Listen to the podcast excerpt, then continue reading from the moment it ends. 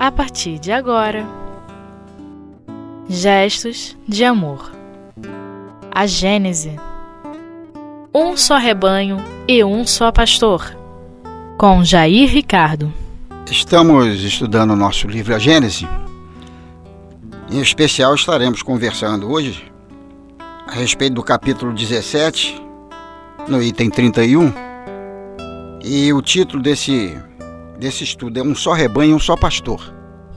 É, algumas, algumas pessoas estranham quando se toca nesse assunto, principalmente por causa da grande complexidade no campo das crenças, seus dogmas, as suas estruturas próprias.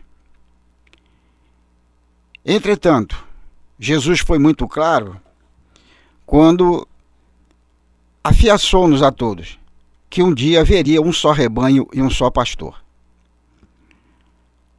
Há uma passagem atribuída ao nosso querido, ou melhor, há umas palavras atribuídas ao nosso querido Leon Denis, quando ele diz, ao ser indagado se o Espiritismo seria a religião do futuro, e ele inverte a resposta. Ele diz que é o futuro das religiões. Significando o quê? Todo mundo terá que ter a mesma chancela de espírita? Todo mundo terá que estar abrigado debaixo do mesmo guarda-chuva? Naturalmente que não. A sua capacidade de homem de espírito de vanguarda, ele compreendia naturalmente que os homens chegariam a um ponto em que os seus objetivos, as suas definições de crença, levariam fatalmente a essa situação única, que é a situação, a circunstância de uma só crença. Não no sentido, como eu disse anteriormente, de estar sobre a égide de uma expressão religiosa qualquer, mas sim com os objetivos muito bem definidos naquilo que seria realmente a crença e a aceitação normal dessas palavras de Jesus, um só rebanho e um só pastor. Porém, esta unidade só acontecerá na religião quando os homens compreenderem que, na qualidade de filhos, todos filhos de Deus e, portanto, irmãos, quando compreenderem naturalmente a imortalidade do espírito,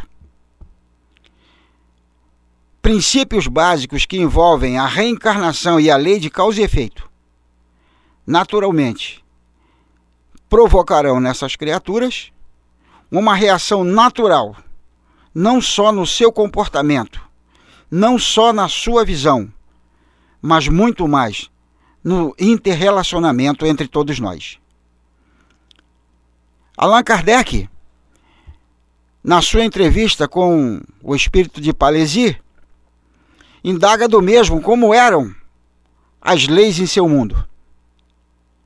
E para a surpresa do codificador, o Palesi respondeu que não havia não haviam leis em seus mundos. E Kardec insistiu. Mas como a sociedade se conduz?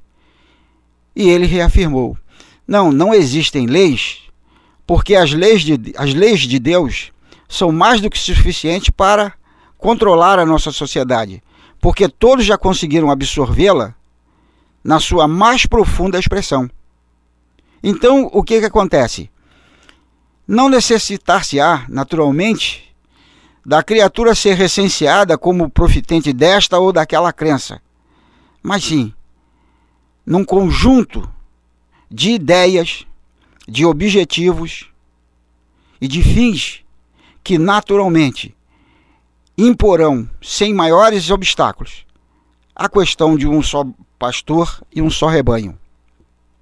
A religião, essa unidade, ela acontece à medida que o homem progride. Progride a ciência, progride politicamente, o homem progride comercialmente, Ou seja, progride em todos os campos da humanidade, em todos os campos de ações da humanidade.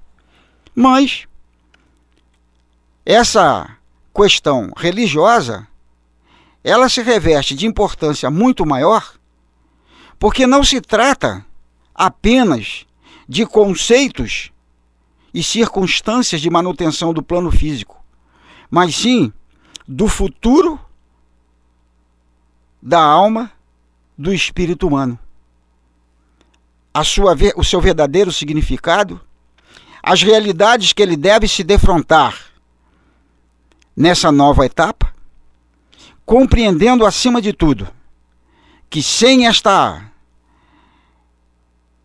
sem a compreensão desta realidade maior, ainda teremos ou pelo menos conviveremos com muitos problemas. Muitas vezes a intolerância e o preconceito levam as criaturas a não compreender até o que há de bom do outro lado na outra crença. Ora, se alguém é da crença A, ainda um outro da crença B, um terceiro da crença C, e elas têm pontos divergentes, esqueçamos momentaneamente, pelo menos, os pontos divergentes. Analisemos cada crença delas dentro do conceito do que ela tem de melhor, daquilo que ela pode oferecer. E o que será a questão de um só rebanho e um só pastor?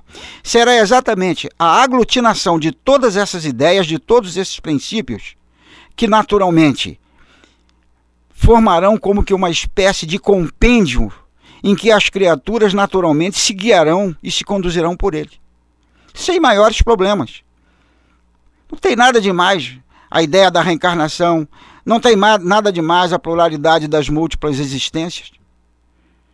Muitas criaturas, não necessariamente espíritas, já aceitam a ideia da reencarnação como a única coisa mais razoável que pode ser apresentado para a evolução, para o progresso, para o caminhar da própria criatura. Mas não vamos discutir aqui os pontos divergentes. Para chegar à unidade, as religiões deverão se encontrar sobre um campo neutro, porém comum a todas. É isso por isso que eu falei, aquela espécie de compêndio em que nós reunimos dentro de cada crença todos os conceitos profundos, porque todas elas têm, não adianta dizer que não tem, porque tem. Reunirmos no mesmo, vamos dizer assim, no mesmo manual e aplicar a nós todos. E naturalmente que o posicionamento da humanidade, o posicionamento da sociedade como um todo, mudará completamente na sua forma de ser. Agora, o que é preciso fazer? É preciso fazer concessões. É preciso fazer sacrifícios. Por quê?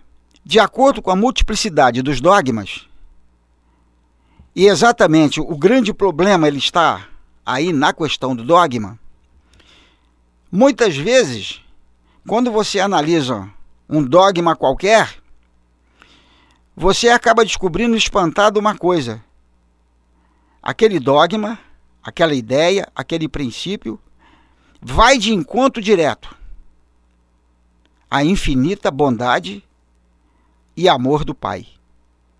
Isto é, o amor do Senhor Deus.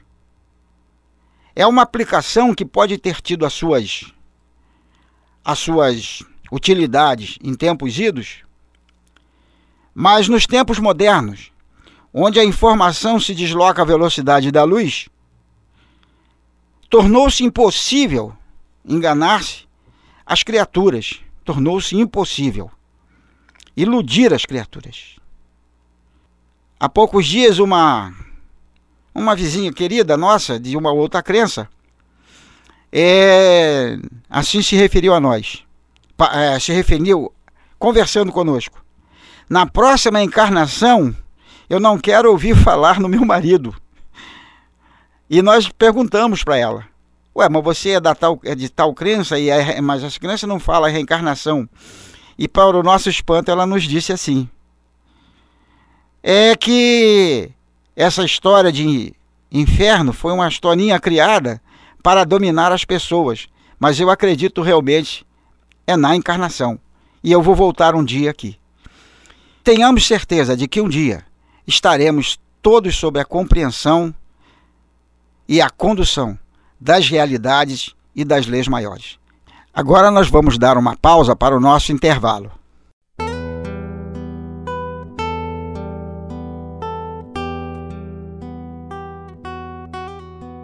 Gestos de amor. A Gênese. Dando continuidade ao nosso estudo, vamos assim nos referir.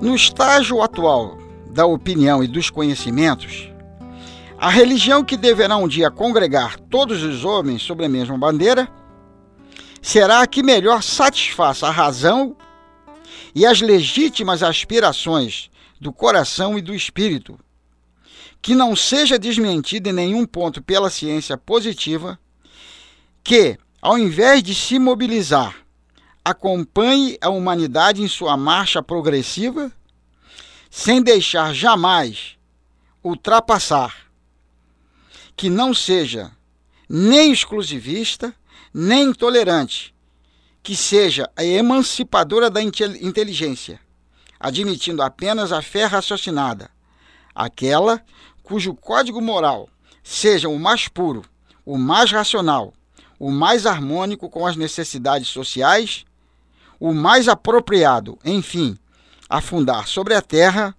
o reino do bem pela prática da caridade e da fraternidade universais.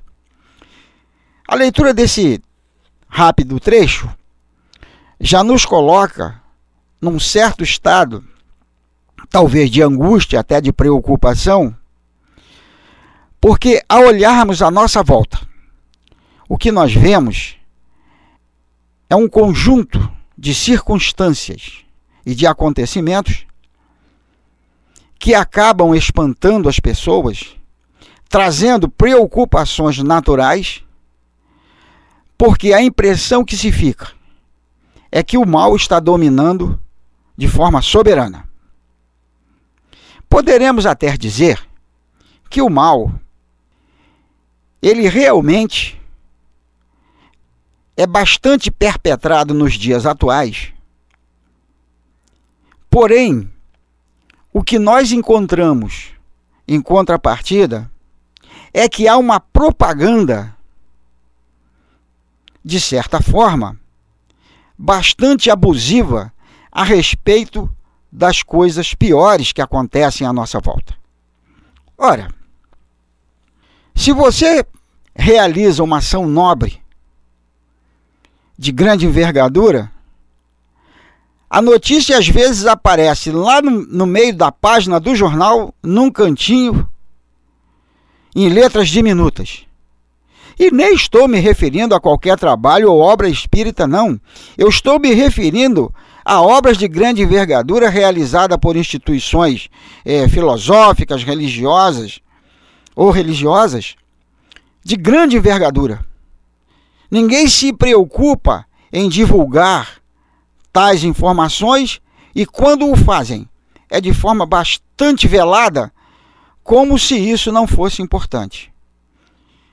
Lembro-me certa vez de certo ator conhecido que vou não vou citar o nome, quando ele disse numa das suas entrevistas, já que ele era um símbolo de beleza e um símbolo de, né, de masculinidade, e ele respondendo a uma pergunta feita por um dos entrevistadores, e ele disse: dentro da sua ótica, dentro da sua forma de enxergar as coisas, que uma sociedade que exigia de seus atores e de suas atrizes obras cinematográficas ou teatrais de cunho perversamente destrutivos do campo da moral, significava que a própria sociedade estava profundamente doente mesmo não citando o nome do ator, eu fiquei espantado exatamente pela figura, né? pelo, pelo ícone que ele representava e até pela sua própria fama. E notei ainda mais que a sua resposta tinha um certo tom de amargura. Naturalmente que nós não podemos e nem devemos culpar os outros, às vezes por fazermos alguma coisa em desacordo. Porém, é muito claro que ele não se sentia confortável com o próprio papel que exercia no seio da sociedade. Como se construiu bem se algumas criaturas ainda gostam, se comprazem, ou às vezes até não se comprazem, mas se descuidam, realizando atitudes equivocadas. Como instalar o reinado do bem? Como criar um conceito sobre um só pastor e um só rebanho? Se nós ainda teimamos em nos afastar do rebanho do bem. Ora, esse esforço ele é individual. Esse esforço tem que ser realizado por cada um de nós.